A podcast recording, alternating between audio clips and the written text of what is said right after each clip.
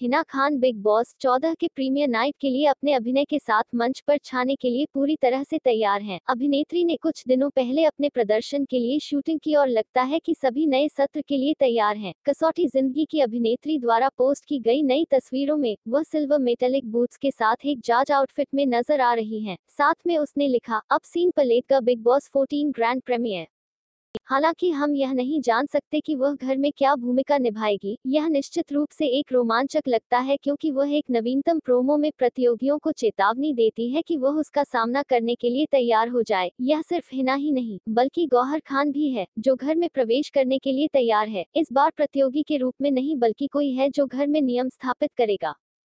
Model अभिनेत्री ने घर में जाने से ठीक पहले अपने प्रशंसकों के साथ एक लाइव चैट किया और उनके अफवाह प्रेमी जैद दरबार से भी जुड़ गई। प्रतियोगियों के बारे में बात करते हुए, घर में प्रवेश करने वाले कुछ नामों में निशांत सिंह मलकानी, एजाज खान, रुबीना दिलक और उनके पति अभिनव सारा गुरपाल, निक्की तंबोली शामिल हैं। तीन अक्टूबर को रात नौ बजे भव्य प्रीमियर नाइट का प्रसारण किया जाएगा।